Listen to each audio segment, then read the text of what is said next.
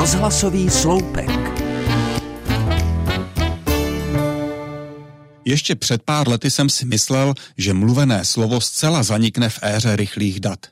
Je sice pravda, že přijímat zprávy z okolního světa doslova v přímém přenosu prostřednictvím krátkých a údarných titulků, emotivních obrázků nebo v reálném čase vysílaných videí přeci jenom převládá nad mluveným slovem.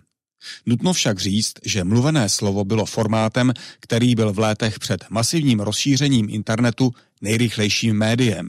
A myslím, že i díky současné oblibě podcastů má naději, že se, byť třeba v pozměněné podobě, zachová. Mluvené slovo si do uší pouští nejenom mý vrstevníci, ale i o generaci mladší lidé, včetně mých dětí. Výhoda mluveného slova je podle mě v tom, že prohlubuje naši představivost – je to podobné, jako když čtete knížku. Navíc, pokud posloucháte hlas, který vás uklidňuje, tak si můžete i odpočinout.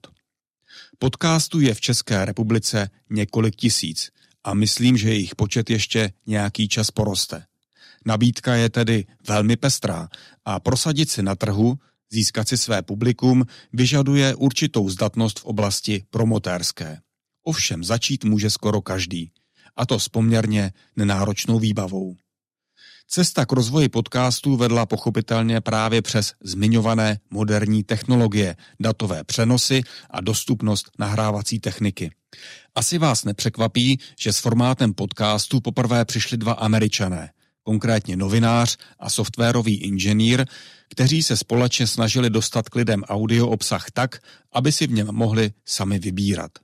Samotné slovo podcast pak vzniklo spojením slov iPod a broadcast, tedy malý MP3 přehrávač a vysílání.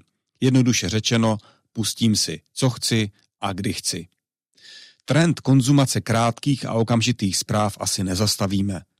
To si můžeme ověřit vždy, když dojde kdekoliv na světě k nějaké mimořádné události ale díky podcastům je tu stále naděje, že se najdou lidé, kteří budou mít ambice věnovat se některým tématům dopodrobna a pokud možno tak, aby nás téma zaujalo a přinutilo nás přemýšlet.